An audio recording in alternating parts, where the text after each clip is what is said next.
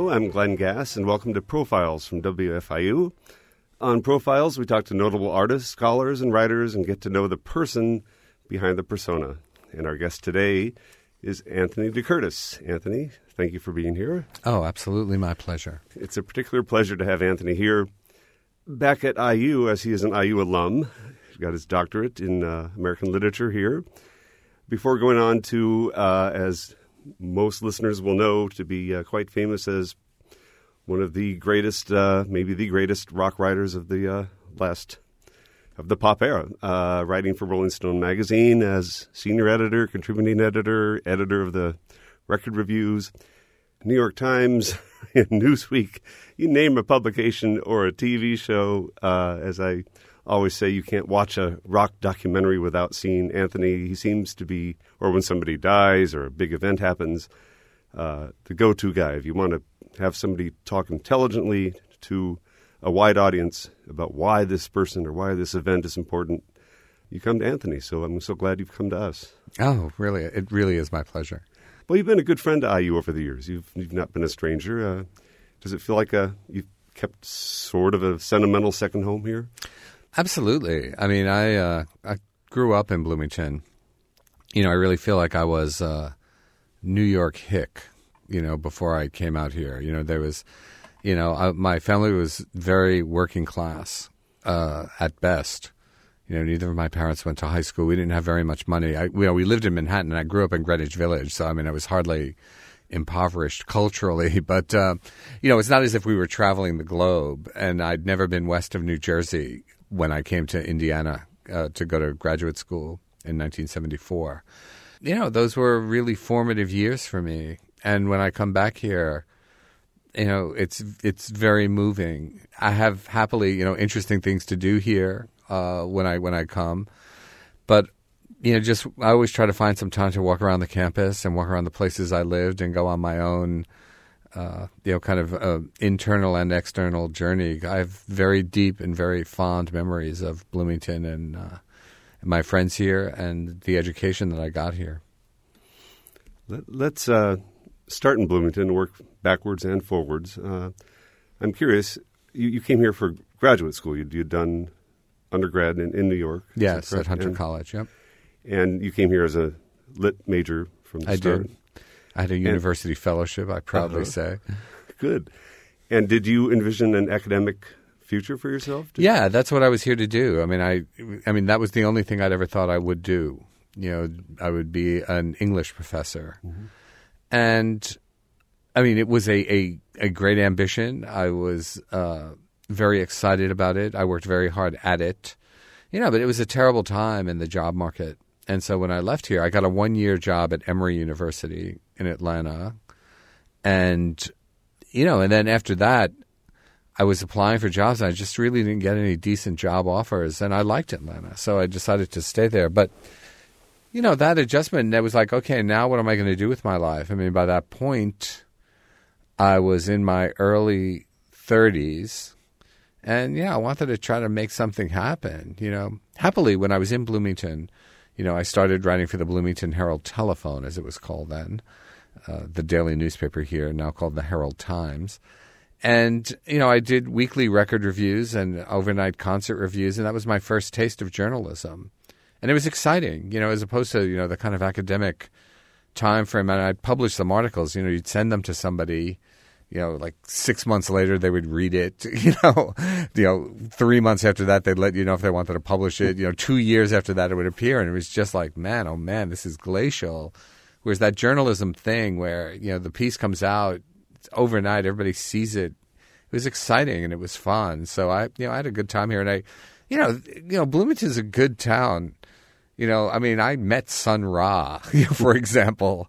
You know, I mean, I met Dexter Gordon. I mean, I'm not the biggest jazz fan, but like, man, that stuff I like. And you know, to to be able to just walk backstage at the Bluebird and and say hello to those guys and write about their shows was sensational. Not to mention, you know, Elvis Costello and BB King and other people who were playing around town and you know reviewing records by you know everybody who was making records in 1978. You know, punk was still happening and new wave at the Herald Telephone, if I may say so, cared so little about what I was doing that I was able to do anything. I was, you know, I, I was the great beneficiary of complete disinterest, and um, you know, was able to, you know, publish pieces. I'm I'm I'm still excited by. I mean, I'm talking to Mike Leonard, who's the current rock critic, one time. He goes, you know, I was going back to look through just to see what you did when you were here how did you get away with that? you know, and it was just nobody was looking. You know, nobody thought it could be of any possible. It was just oh, you know, he's just doing stuff the kids like. So, you know, I took full advantage of that. Yeah, I, have made a career of flying under the radar of the powers that well, be as well. So it's a great advantage it, to it. it. I mean, you know, I mean, look, attention is nice, but you know, sometimes when you're not getting attention, you can do some pretty interesting things. That's right. Uh, my guess would be that very few critics. Uh, if you don't mind me using that word, I know you're more than that, journalist, critic, no, scholar, but like, but have like a PhD. Term. And I'm wondering how. I, I, assume that helped. I assume you know the more you read, the better you write. Uh, it helped me. I mean, it helped me as a thinker. I mean, I sort of feel. I mean, I jokingly say to my students now. I mean, I teach at the, in the writing program at, at the University of Pennsylvania, and I say to them, you know, I often feel like I'm still coasting on the ideas that I got in graduate school you know, I was I was reading all the time, you know, and and writing and learning from very smart people, and you know that has been you know that and my undergraduate education at Hunter was was was very very good. I mean, you know, back in the swinging days of you know the late '60s when I went to college and early '70s you know, I got exempted from more requirements. Again, this is something I was telling my students. I mean, in my whole life, I took one science class. You know, I uh, I was uh, you know in my I went to Catholic school, so you know, science was not a big priority there. And uh, you know, I took freshman year biology at, in my high school, and that was the end of that. You know, when I got to college. Um, you know, I was just, oh, you know, you're a smart kid, you know, take whatever you want. And so I, you know, I just almost exclusively took um, English and philosophy classes.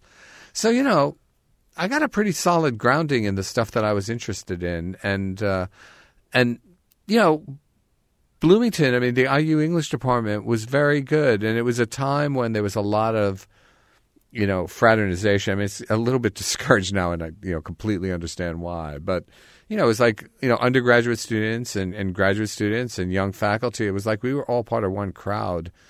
And uh, my apartment where I was living became, you know, a kind of hotspot. You know, when I went to New York and I'd bring back, you know, the new Talking Heads record or the new Elvis Costello record or the new Ramones record or Patti Smith. And, you know, we had a whole community of people, you know, of, of varying ages who were gripped by all that stuff.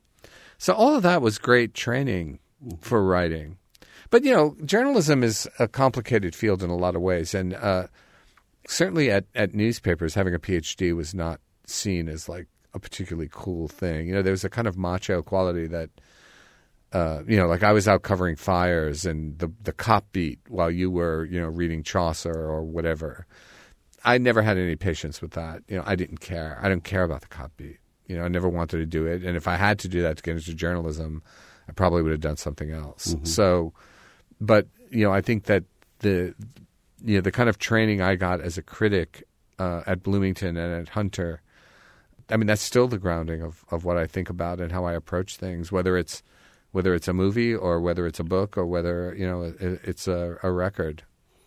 Are there writers, not critics or rock writers, but just writers in general that have somehow influenced your style of writing? Yeah, and and some of them were rock critics. You know, I mean, maybe the the ones that make the most sense to talk about. Uh, yeah, I mean, someone like Robert Palmer at the New York Times. You know, just uh, I mean, who knew far more about music than I did, uh, but you know, it was always. Uh, you know, someone with you know a, a very elegant. I mean, he wrote about the edge with a great degree of flair and and and style. You know, that was always something I valued. Uh, another rock critic at the New York Times named John Rockwell was somebody that had a really big influence on me.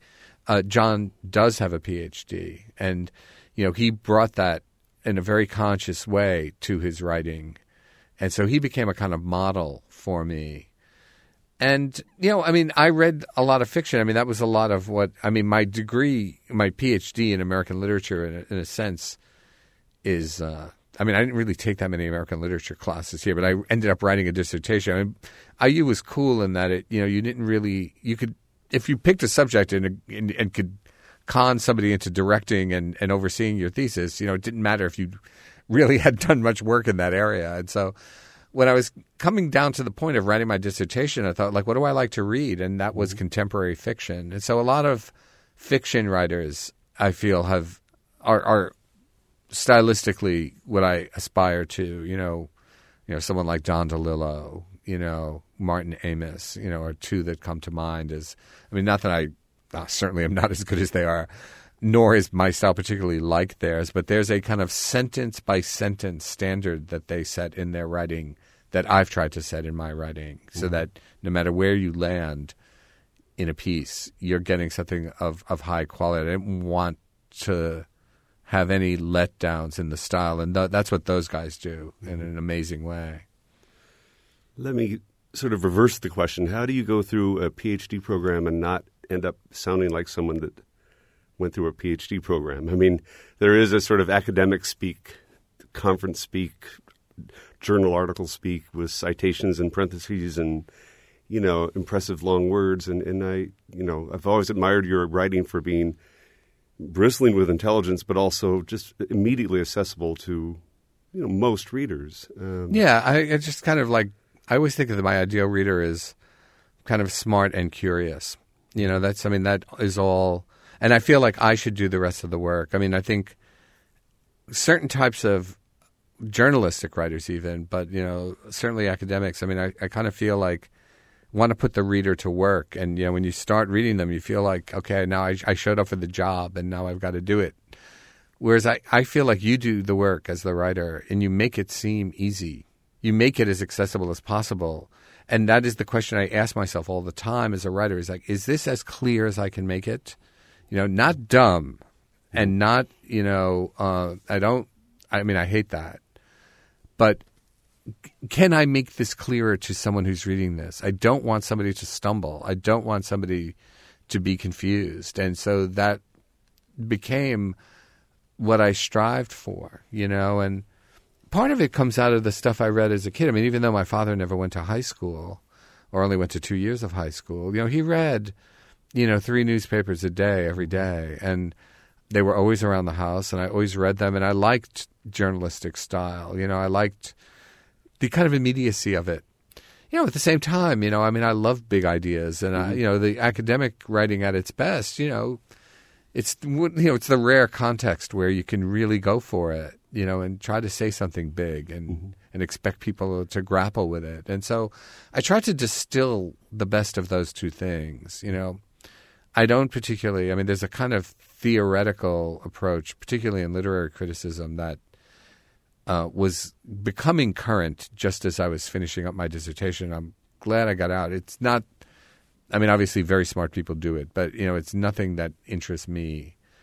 I don't. I don't think about things that way. I mean, I like to keep my feet on the ground, and uh, I feel like you know, speaking to any person uh, you know, who cares and who's interested and you know is just reasonably intelligent. I feel like you should be able to communicate your ideas to that person. Mm-hmm. I hate you know when writers say, "Oh, you know, it's, it's really." I mean, their you know, their ideas are difficult, but like that's your job. you know, that's certainly if you're a critic, that's your job. You know, yeah, it's difficult, but like your job is to communicate it.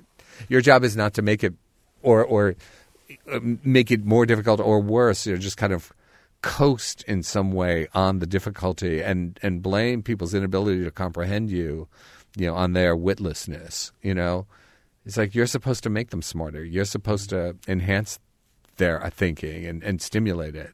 So it's like do your job, and that's the way I think about it. Mm-hmm. Well, to to go backwards from you a bit, uh, your ed- education in New York must have been uh, a terrific foundation. It seems like you were there to growing up in a, at an ideal time, an ideal place. Yeah, Hunter College, when I went there, part of the City University was free. It was free, you know? So, I mean, I got, you know, the, you know, Irving Howe taught at Hunter College. You know, Alfred Kazin came and was a visiting professor for a year. Robert Motherwell came and was a visiting professor for a year. You know, these people were all giving lectures. They were all around. You can go to their classes. You could sit in. You could, you know, take that course. Lillian Hellman was there for a semester. You know, and my regular teachers, um, you know, John Hollander, who was an IU PhD and a very famous poet. I mean, these people were serious business. Uh, and, you know, when I think about Hunter, I always think that there's a passage in the Bell Jar where, um, you know, Sylvia Plath, who was, you know, like going to Wellesley or someplace, you know, was going to take a summer class at UMass and thought like, oh, well, you know, I'm just going to kind of sail through this.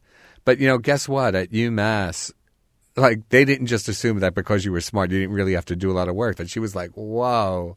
And that's what Hunter was like, you know? I mean, I teach at Penn and, you know, there's a, mm-hmm. you know, there's a kind of sense that we're all in the club, you know, it's a kind of, you know, let's not sweat this too much, you know, and, and, and I must say, my students are very bright and they do good work. But you know, they I don't work them the way my teachers at Hunter worked me. I went through the I went through the mill, you know, and uh, you know took a lot out of it.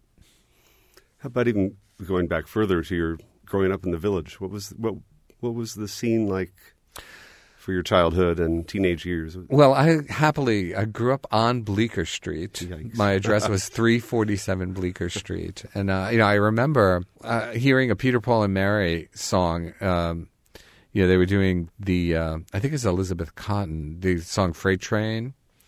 You know, and they I think Elizabeth Cotten's line is, you know, when I die, please bury me deep down on the end of Chestnut Street. Uh, except when Peter, Paul, and Mary sang it, you know, they sang, you know, "When I Die, Please Bury Me Deep" down at the end of Bleecker Street. And I remember, you know, as a kid hearing like my street in a song, you know, and thinking like, well, where would that be? Like, where is the end of Bleecker Street? I mean, Bleecker Street's not that long, you know, maybe is two miles, uh, maybe even less than that. But where you were was part of the the larger culture. Uh, was a, a thrill for me. On the other hand, you know, look, I'm Italian American. My parents were born in this country, but their grandparents, uh, their parents came here from Italy. Greenwich Village was a very Italian. It was partly like growing up in everybody's kind of notion about what Greenwich Village would be. You know, there were hipsters and bohemians around all the time, and you saw them. You know, I went through the whole thing for, as a kid. I was born in 1951, so you know, I saw the beats. I mean, I saw, you know, you would see someone like Andy Warhol walking down the street, you know, and various musicians. But on the other hand, I mean, from what I, you know, Catholic school, you know, the kind of Italian American culture, which was, you know, pretty enclosed, uh, you know, it was a little bit like growing up, uh, you know, in kind of an obscure village outside Naples, you know, uh, so that there was this mixture of a very conservative and contained and uh, suspicious uh, ethnic culture and this kind of wide open, wild uh, American culture. And you know, I, I, I fell down on the ultimately went to the side of uh, you know the wild well, American culture. I mean, I hated anything European.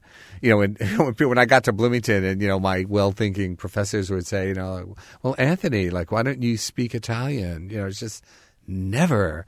You know, I'm, you know, I want to speak English. I want rock and roll. I want, you know, I want all this, you know, I want the new world. You know, that's what it was like. I just, you know, Europe was like a museum to me. You know, I had yeah. no interest in it. Well, and seeing Andy Warhol and folks like that walking down the street must have helped later to be not, for you to not be so in awe of fame. Uh, well, you kind of knew, yeah, these people were real in a way, you know. And, you know, maybe it was it's harder for other people, you know, who didn't have that kind of thing. You know, you, you you know, you also learn that New York thing where you, you know, you're not supposed to gawk and you're not supposed to get, you know, even get excited, you know, but like you're, you know, you're supposed to be cool about it.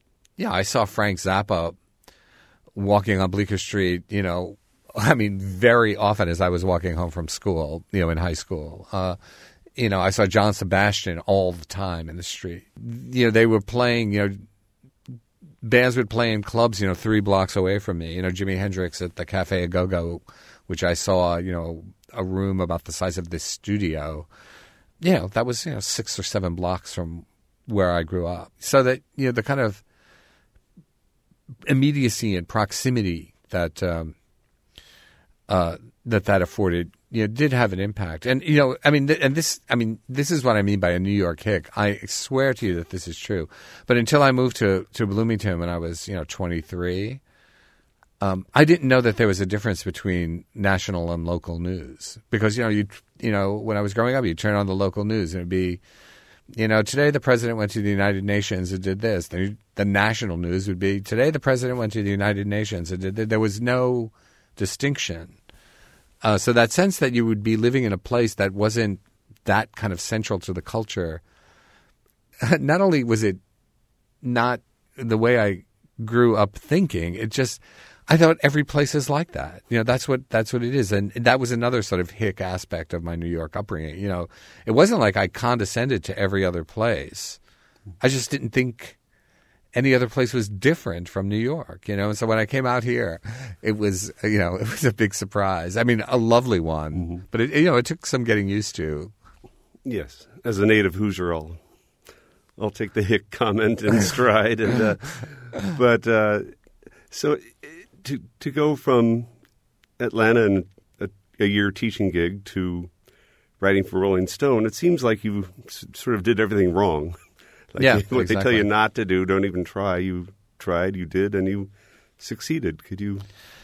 Well, I you know was looking for a job after my job at Emory ended. I had a, you know this one year visiting position, and you know then, then I was figuring out trying to figure out what to do, and I you know thought I mean, I really liked doing journalism when I was in Bloomington, and so I thought, well, let me try that. And I wrote a letter to an editor at Rolling Stone. I mean, I, am an editor whose name I discovered. I mean, I saw his byline, but I called up the magazine to say um, who edits the performance page. I wanted to write a concert review, and and just said, you know, I asked, you know, was that person in New York or was that person in Los Angeles, and got their address and wrote him a letter about doing a review of the B 52s when they came back to Georgia after getting famous. And he called me, you know, my phone rang one afternoon. I was unemployed and home. And I picked it up and it's, uh, hi, Anthony. You know, this is, uh, you know, there's no phone ID or any of this other business. It's just hello.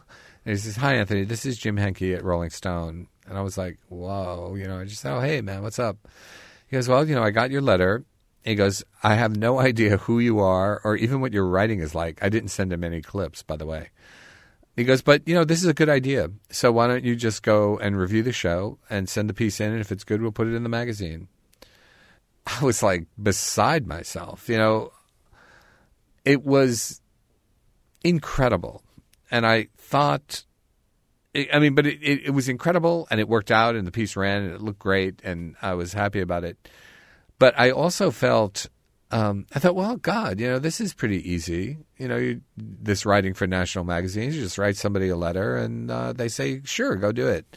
You know, it turned out, of course, not to be like that. But, you know, that was, it was an example again of you know, sort of naivete working to your advantage, not not knowing that it was never going to work. I tried it and it worked, mm-hmm. you know, and you know, it wasn't like I immediately got hired at Rolling Stone, but I mean, I got a few more assignments and that was something that I could take to other places and um, you know and get work in other in other outlets, and it would you know it made a big difference, of course. I mean, students often ask, "How do I do this? I want to write for Rolling Stone. I love rock, and it it seems well you can make a paper airplane and throw it into the you know or bands. You know, how do I get signed by a label, or how do I get noticed? And uh, you know, and, and, and it's nice to have stories like this that where it can happen. It, well, you know, the fairy I mean, tales I, do come true. I, you know, I think that um, you have to try every level. You know, I mean, just there's no point in doing the naive thing if you know it's naive. you know, I mean, it just, you know, you try to do the smart thing. You try to take the high percentage shot,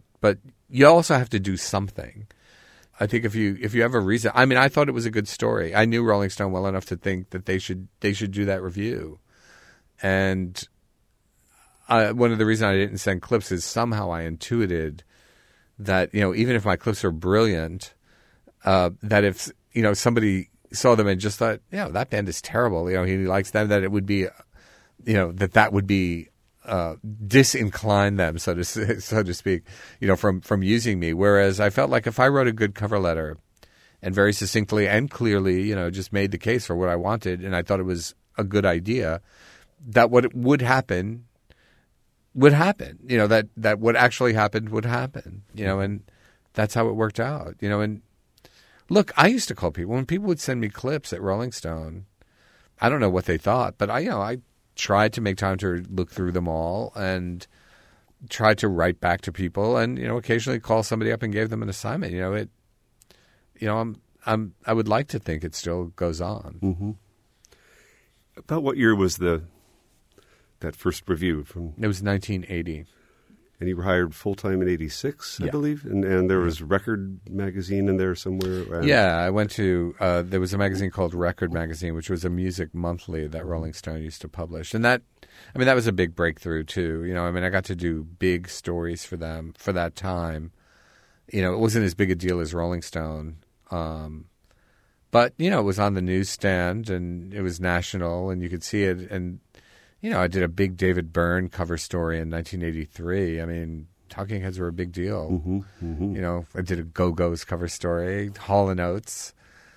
Golly, you know, I just was I was out there doing it, you know, and so even though I wasn't making a lot of money, uh, it was exciting. I mean, I sort of felt, I, you know, that put me on the map. I mean, Record Magazine really, uh, you know, it put me on the map, and it kept me in because it was published out of the Rolling Stone offices, even though there was a kind of rivalry between the magazines it you know it kept me in in the sights of you know the people who were at Rolling Stone you know so that when record folded uh you know after I got on staff there you know 6 weeks later I got hired at Rolling Stone.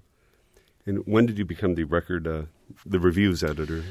I think that was like 1990 maybe. Um yeah there was a thing at Rolling Stone.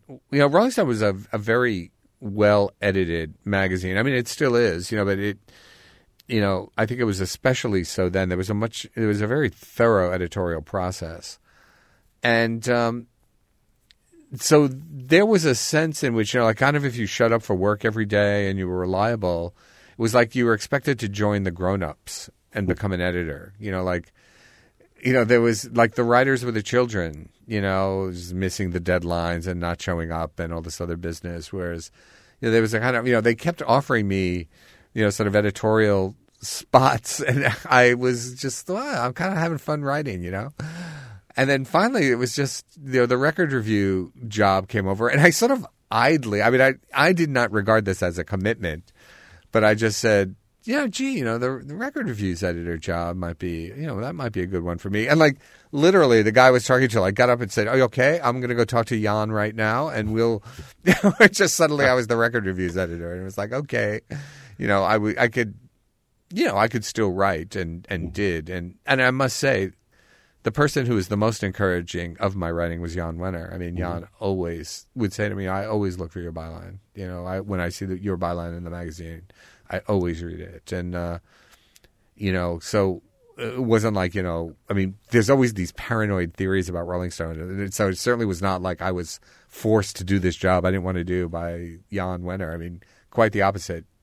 Jan was perfectly happy to have me uh, write, but you know, on the other hand, you know, if I wanted to edit the record review section, that was cool too. We've been speaking with journalist Anthony DeCurtis.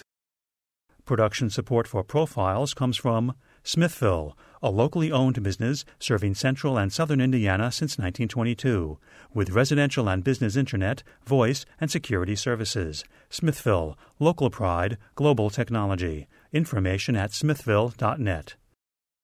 I've heard you say that uh, record reviewers don't have the the cloud of a New York Times critic that can kill a a, a musical or a, a theater show with a bad review. But is that really true? I mean, I, I know I'm one of those guys that would open up Rolling Stone and see ah two stars, not going to get that. There's a lot of power, and you, and you must get a lot of flack in return from I don't know bands, Well, public. They don't want to alienate you. I mean, you wouldn't. You know, I mean, sometimes. I mean, people did occasionally, but for the most part, you know, they don't want to. You know, they don't want to make you angry. I mean, you really. I mean, I have to say, when I was on staff at Rolling Stone, I mean, there was a kind of. You know, you really could get away with a lot. You know, I mean, it was a kind of job where you can just really do what you wanted to do. You know, there weren't too many people. Like, it wasn't like record companies took out a lot of advertising in the magazine. Like, they they had no you know big impact on what you were up to so um, they might want to and you might anger them and i certainly had i mean i remember i f- forget who it was but I remember a publicist at Epic Records telling me about some review that we did. And he just said, "Look, you know, you just stopped that project cold." You know, now I don't take a particular any particular delight in that. By the way, I mean to me it's fun when people like stuff. I guess you know, I, and and I didn't get into music so I could have cool opinions and condescend to people. I got into music because I thought it was just the greatest thing I'd ever encountered. You know, and it was just so much fun for me, and I I enjoy it. And I get the sense you must have enjoyed writing glowing reviews more than scathing ones. Well, for stuff that I liked, yeah. yeah. I mean, I you know I hammered some things, but uh, again, I just didn't look at that. I didn't think of that as an opportunity. I did, you know, I, sometimes I felt it was a responsibility, mm-hmm. and and you know, sometimes it was just my honest opinion. Sure. But were you hammered in that position as you must have been a target for every record label that wanted their record in oh, Rolling yeah, sure. Stone. like you know, they're you know, look. I would just say to people, look, man, there's only so many pages here. You know, I mean, you know, obviously with online, you know, that's all expanded, but you know, when it was print, you know, there's there's a simple, you know, physical fact of how much you can get in the magazine. So, like, somebody would say to me, like, well, why didn't you review it? You know, why didn't you get it reviewed? You know, because there were like 20 other records like it and you know, I mean, there were certain things that you had to cover. You know, they were just the big records that everybody's going to want to see in Rolling Stone and get a sense of. You know, is it good? You know, what's it about? You know, what's you know, and you had to do those. You know, that was, I mean, maybe forty percent of the section. You know, all right. So then you got kind of like a level below that. You know, the kind of really cool and interesting, kind of undeniable stuff that you sort of wanted to get behind. So it's another 30%. So finally, you've got like three or four reviews of, you know, this would be a good thing to put in front of people. There's a lot of stuff like that, mm-hmm. you know? But, you know, if you wanted to be conscientious about it, you know, it required some thought. And, you know, you were going to miss some things and you had to, you know, um, come to terms with that. And, mm-hmm. you know, somebody getting mad, you know, look, people work hard on these records and, yeah. you know, they want them to get out there. It isn't just all business, you know? you know, the the a lot of people who work in the record industry, I must say, um, most of them actually cared about music. I mean, that uh, you know, that at least that I encountered, you mm-hmm. know, they weren't fools. You know, you know, they had jobs to do, but you know, they they liked the stuff, and you know, if they were working it, you know, often they really believed in it, and you know, it's hard to disappoint people. Well, I know you're involved at least to some extent with the Rock and Roll Hall of Fame and the selections process, and I, yeah, I imagine you have a, a, certain amount of pressure there too from labels that want their their artists in the hall, and and you mentioned record guys that like music. Ahmet Ertegun leaps yeah. to mind. Jann Wenner, obviously, Clive Davis, who you're now working directly with on yes. a, on an autobiography. Um, it's refreshing to hear that it's not all you know Gulf and Western and accountants well, exactly. everything. Yeah. Yeah, you know, I mean, the Rock and Roll Hall of Fame thing. I mean, I am on the nominating committee, and uh, Jon Landau, who is the chair of the nominating committee, you know, and Bruce Springsteen's manager and uh, former Rolling Stone writer and editor, uh, you know, Jon, I think, said it best. I think he goes, look, if you look at who is in the Rock and Roll Hall of Fame, you know, you'll come up with maybe about a half dozen artists that, you know, you think should not be in there. The thing is, it's a different half dozen artists for every person who looks at it. I think, you know, the issues come like why aren't certain other artists in? And, you know, there's a desire to keep it, um, you know, to not have, I mean, we're voting in, I think it's five artists this year. You could put in 15, you could put in 20. I mean, there's no, we're making the rules, but there's a desire to kind of keep it at a high standard. I mean, there's a lot going on. I mean, the Hall of Fame wants people to pay money to go in there to see stuff reflecting artists that they care about. So, you know, their own concerns are not necessarily aesthetic, but in the nominating uh, committee, um, they pretty much are. Mm-hmm. You know, I mean, I I happen to believe, by the way, that commercial success should be a factor. I mean, it's popular music, mm-hmm. you know, and its popularity, I think, is you know, it's not a determinant factor, you know. But you know, I think if you can make a case like, hey, you know, they had a bunch of hit records, people loved it. I think that's good.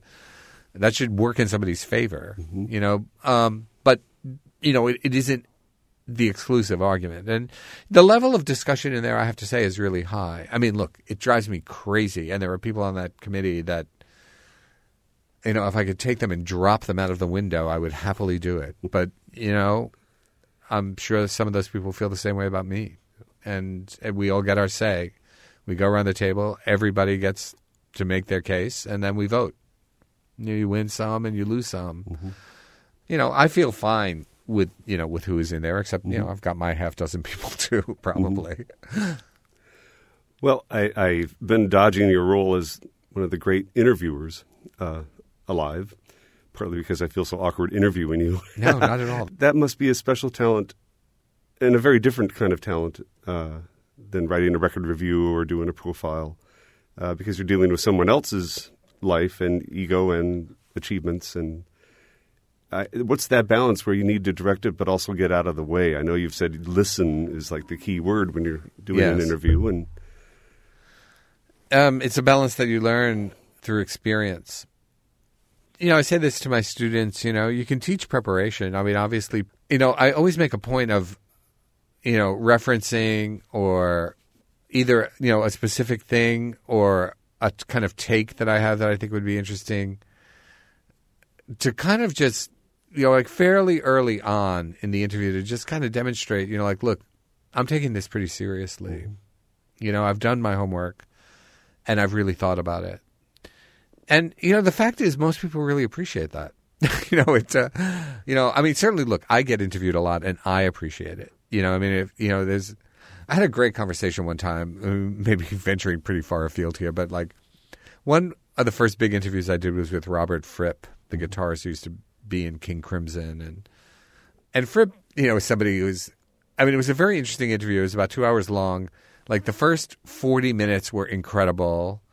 You know, how many? 120. The next 40 minutes were completely insane and unusable, and the next 40 minutes were incredible. Like he just went off on some jag in the middle of it.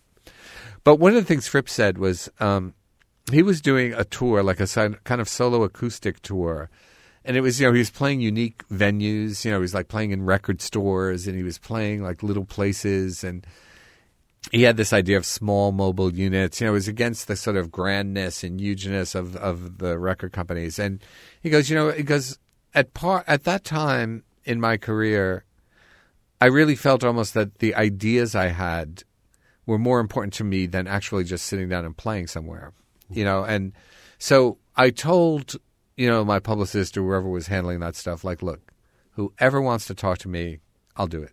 You know, the kid from the high school newspaper, college newspaper, you know, the local alternative paper, you know, the biggest paper in the city.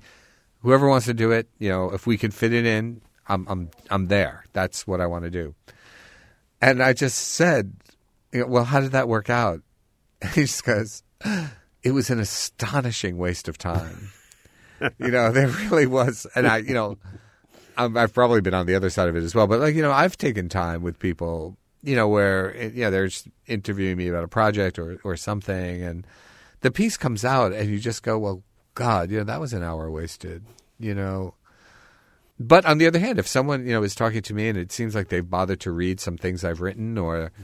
you know they, you know they're they're grounded in their knowledge, like I will give more, you know, but but I could see, you know, like if you're in a, you know, look, I've had to wing interviews. I mean, look, it's a job, and like if something comes up and you know it's not necessarily your forte, but somebody has to do it, you know, you go there and you do the best you can. But you know, you could see somebody shut down, you know, make a, you know, you make a mistake, and you know, you could feel it. Yeah. You know, you could just feel the energy go out of the room, you know, and it's like, okay, what's, you know, the, you know, the seconds are ticking away here. Right. I've, I've read you say you, it's very hard to salvage an interview an interview gone wrong. Yeah, once, you know, it's, it's hard to wrong, turn things around. You have to make a, you know, the first impression is lasting. But on the other hand, I, you know, one of the other things that I, I think is really true is that about eighty-five, I would say, to ninety percent of interviewing is basic human virtues. Mm-hmm. You know, uh, regardless of what you think of the person, if you're bothering to interview them, you treat them with a certain amount of mm-hmm. respect. Um, you listen to them. You do your homework and prepare and pay attention to you know what it is that's on their mind you know uh, regardless of how many magazine covers someone's been on or you know however famous they might be, you know, it's still Wednesday afternoon. They're still you know in a good mood or a bad mood. You know, they they you know you have to develop strategies. I mean, it's amazing. There's a tendency, I think, to think of celebrities and you know as as kind of invulnerable. You know, whereas I'm really struck by the degree to which you know a lot of them sort of require like hand holding, and you know they're nervous. You know, and you know, so you have certain kind of strategies. Certain things work. You know, you withhold from certain people. You know, and you make you know certain people who are kind of a little needier. Other people, you you kind of jump in more, and you you kind of put them at ease, and you do a little bit of the work for them until you know they find their footing, and then they're into it. But you know, you, you just you treat people you, you treat the person that's right in front of you as if they're a person and with as much respect as you can muster. And I'm sure that's difficult at times. And I know you have an, an amazing history with the Beatles and the Rolling Stones, and I want to want to make sure we get to that. Sure. Uh, I can't imagine sitting with George Harrison and acting like he's just a guy and it's just Tuesday because he's George Harrison. But I've heard some nightmare stories from you, and I've heard the other thing that uh, from you that you have friends who are rock stars who or you become friends with them. And We that must be its own set of. I mean, well, friendly yeah. enough that it might make it even more awkward interview them than if, Well, that's true. That is true. Yeah, I mean, uh, certainly there are you know artists that. I mean, look, look, REM was an example of this. I mean, I was around them in Georgia when they were really first starting out. We kind of came up together, and you know, I'm still on very good terms with all those guys, and I loved their music. You know, but there were times certainly when I was doing REM stories that I thought, like, if I was just a Rolling Stone writer who showed up that they didn't know, they'd be working harder. You know, so you get a certain kind of intimacy. I, I- you know, I knew them when they had nothing. You know, they weren't always successful rock stars.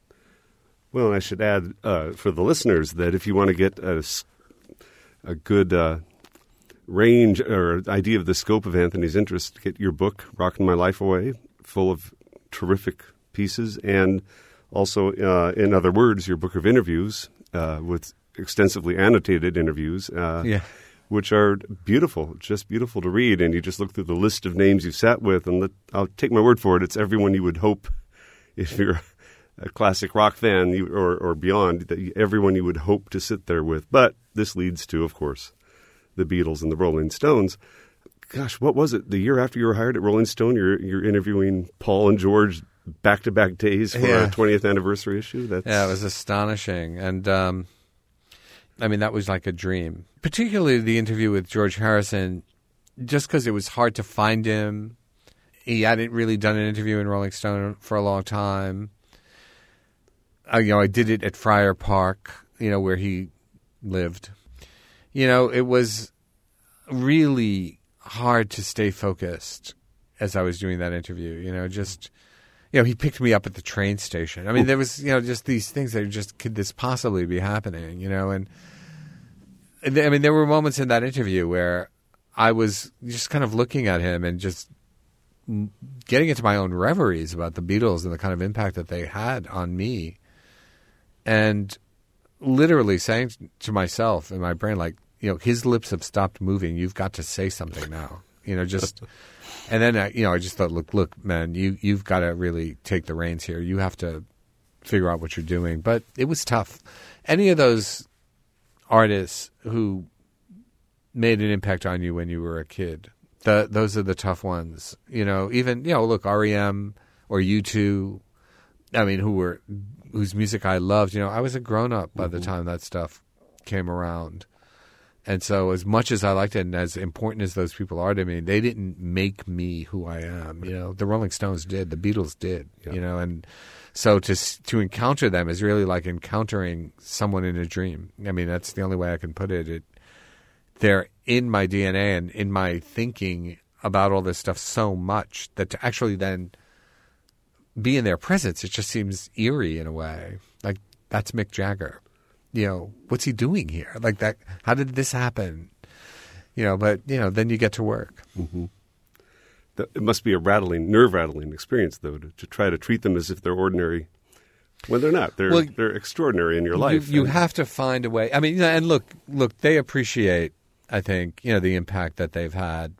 But you don't want to be. I mean, the way I always think about it, you don't want to be the guy on the elevator. who's, oh my God, you're Mick Jagger. You know, because they get that all the time, and they just they they don't even hear it anymore. You know, and then suddenly there is a kind of thing of like, this is our right. You know, this is the writer here. You know, this Yeah. is the person that.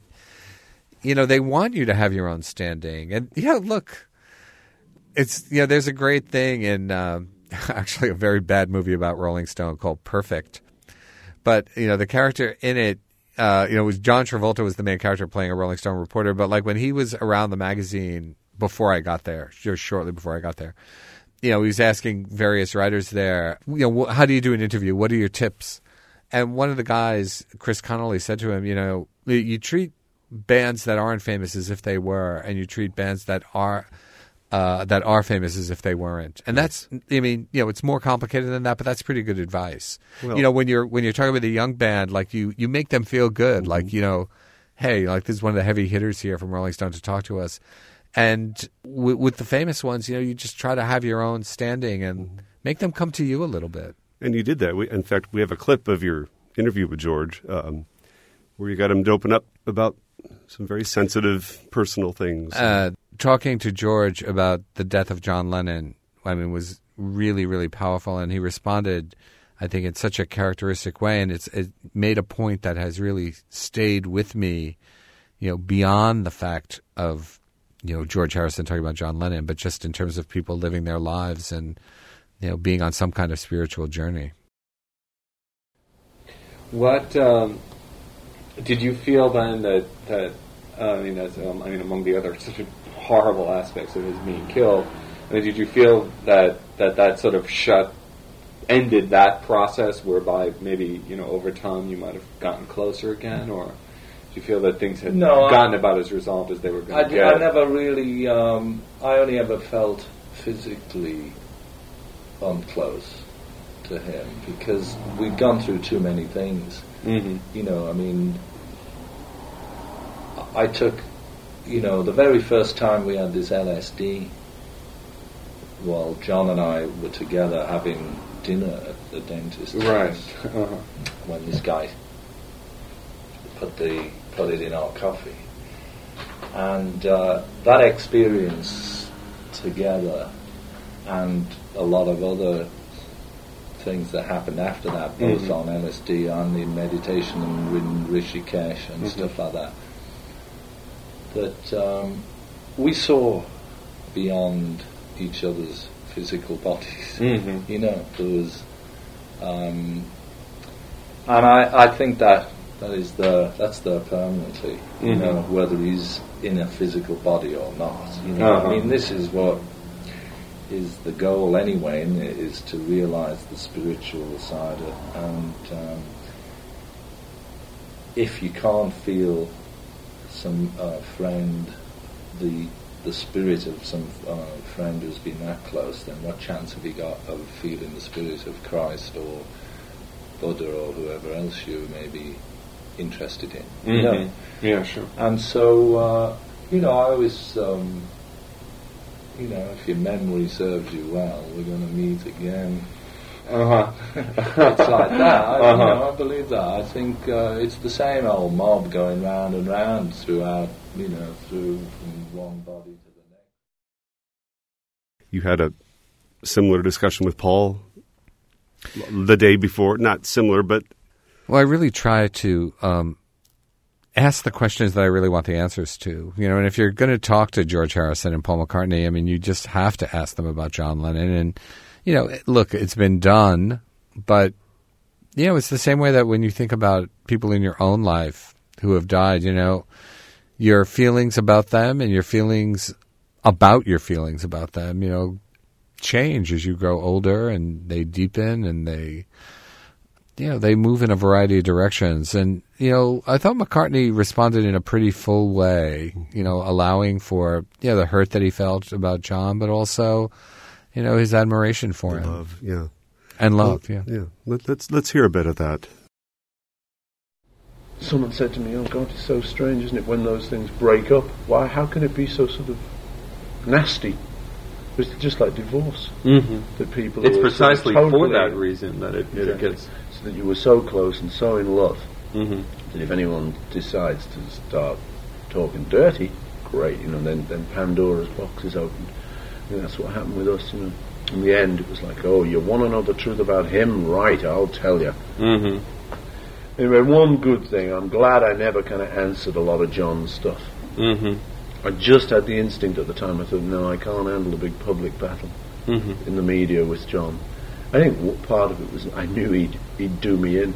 he was certainly the one with the rapier-like Well, riposte. I mean, this You know, is not the kind of astonishing. I mean, I went back recently for, for but I'm now glad that I didn't. You know, I now think, thank God that I didn't do that because it would have, you know, really could have got. Well, actually, at one point in an interview, actually that you did, you you said that you felt that like John was almost kind of going through a kind of exorcism of the Mm-hmm. Beatles and focusing just exclusively on the things that were just all wrong. And so just yeah. like the mere mention of anyone's name. I mean, really, I mean, Yeah. you, I think specifically, but like even George, yeah. you know, it's like he was a kid. He came up to me, and you know, he needed this and that, and you know, I know. and you know, just like uh, And also another thing, you, I think you're right. That's, that's I think an exorcism in one way is what it was. A clearing of the decks, I Mm-hmm. think. Also, you move house, you move marriage. Yeah. You can't keep all these other people who are in this other marriage. Mm-hmm. I think John had to sort of clear the decks of us to give space to hi- him and Yoko's thing. Um, uh, so I think that's kind of the way it was. But um, you know, unfortunately, it is like sort of like these marriage things. You know, just these two people who used to love each other, or these Right. four people in our case who who kind of openly said. I mean, you see, we used to say, "I love." The other Beatles, and people say, "Oh, you mean you love them?" You know, men admitting they loved each other was a little bit new at the time too. So yeah, you know, really do. So we were quite kind of open about it. And I think when it sort of started to break up. But um, the other thing with John, unfortunately, at the time, I mean, you know, which I kind of because obviously I go over this ground in my mind. You know, Right. he was I, I was one of his biggest friends in his life. Mm-hmm. One of the closest people to him. I can't claim to be the closest, although it's, it's possible, it's contentious. But I wouldn't, I I don't need that credit. yeah, I don't need to say I'm the guy who's on. But I was certainly amongst three or four people who were closest to him in his life. I would have thought. Who certainly spent the most time with him, longest protracted you know, period of time. And obviously, like very hurtful all that stuff. But it, say, the only things I think now. Look, I mean, the poor guy was on H, mm-hmm. where he said most of that, Mm-hmm. and that's going to make you a little unreasonable. That's Mhm. going to make you a little defensive. You know, this guy was strung out on heroin, you know. And um, so, I mean, I try and piece it together and say, oh, come on. And it was actually it was really nice. I've, I've said this in interviews before. It was really nice um, after John died that, that Yoko actually was kind of quite kind to me in telling me that he did really love me. Mm-hmm. Because, you know, it had, it had looked like he didn't. Yeah. And certainly any time we ever talked, it certainly was no, no go. Mm-hmm. But she told me that they used to sit and they'd listen to one of my records and he'd say, you know, and they'd cry a little and Well, I always thought it was you know, very nice little intimate moments. about you know, one thing that was very odd about John in interviews. I think that if if someone said, "Well, you know, I think the Beatles were great," he would just be on a tear. But if someone had ever said anything negative about them, Yeah. he would say, "We were the first to do this. We were the first to do that. We were, you know, like it was." He's a great guy, John. He was Uh-huh. so cute. You know, he's a lovely man. Um, but you know, he was just a man. Mhm. And and this is it. You know, you this is this is what happens in life. These kind of things Well- you're talking about. Defend it to the last. But then if he doesn't fancy it, he'll slag it off. Mm-hmm. He's, it's his right. It's his it, a man's prerogative. well, now, do you feel? I mean, I, it must have been. Oh, the impression that I got was that sort of around the time that, that he was killed, that the two of you were kind of getting on a on a more even ground. Yeah, we got more friendly. That's that's that was one of the, you know, our last phone call was like very good and very warm and very ordinary. Mhm. So that was nice. I kind of cherished that because we'd had some steaming phone calls. You know, we hung up on Yeah. each other about business and stuff, and we'd called each other things. You know, it's quite, quite, quite childish, really. Mhm. So thankfully, you know, I mean, the, the last time I did actually speak to him, it was very nice. It was very warm, and it was kind of more like it ought to have been. The only pity, obviously, is we never really got a chance to build on that and, Right. and get back really again. But um, you know, that's life. Beautiful. Must have been really moving to sit there and, and God, those moments were profound. I mean, for me, it's great. You know, it's great to hear that, uh, and it's great. You know, when they came out in the magazine, and again, they. I mean, I sort of feel like they they're- they seem like documents of my emotional life. You know, as much as you know anybody else out in the world might enjoy them. They, you know, to hear, you know, those uh, conversations. You know, boy, oh boy, it's like drifting around in my own self, uh, unconscious.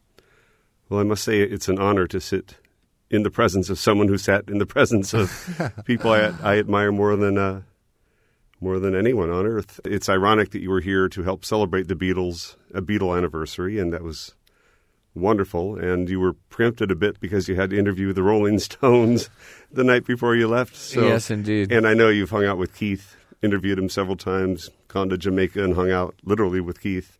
I, I, I tell you, Anthony, you know, I admire you as a scholar and a thinker, and most of all as a fan. I, I, you don't take these experiences for granted. I don't think. Oh, hardly. Yeah. One of the nicest compliments I ever got was uh, somebody who uh, had a Stones fanzine.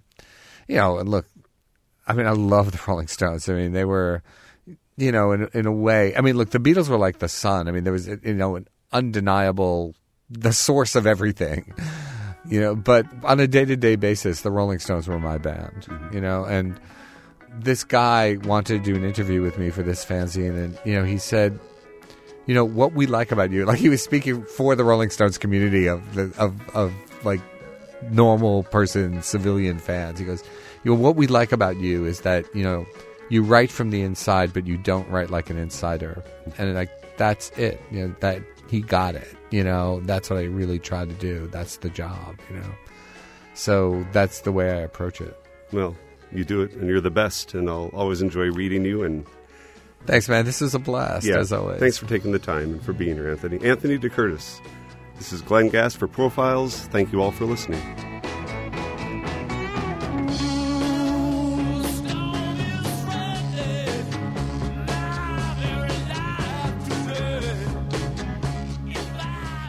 Program you just heard was recorded in November of 2012. Production support for Profiles comes from Smithville, a locally owned business serving central and southern Indiana since 1922, with residential and business internet, voice, and security services. Smithville, local pride, global technology. Information at smithville.net. Copies of this or other programs can be obtained by calling 812 855 1357. Information about profiles, including archives of past shows, can be found on our website, wfiu.org. Profiles is a production of WFIU and comes from the studios at Indiana University. Mia Partlow, producer. The studio engineer and radio audio director is Michael Paskash. Please join us again for the next edition of Profiles. For WFIU, thanks for listening.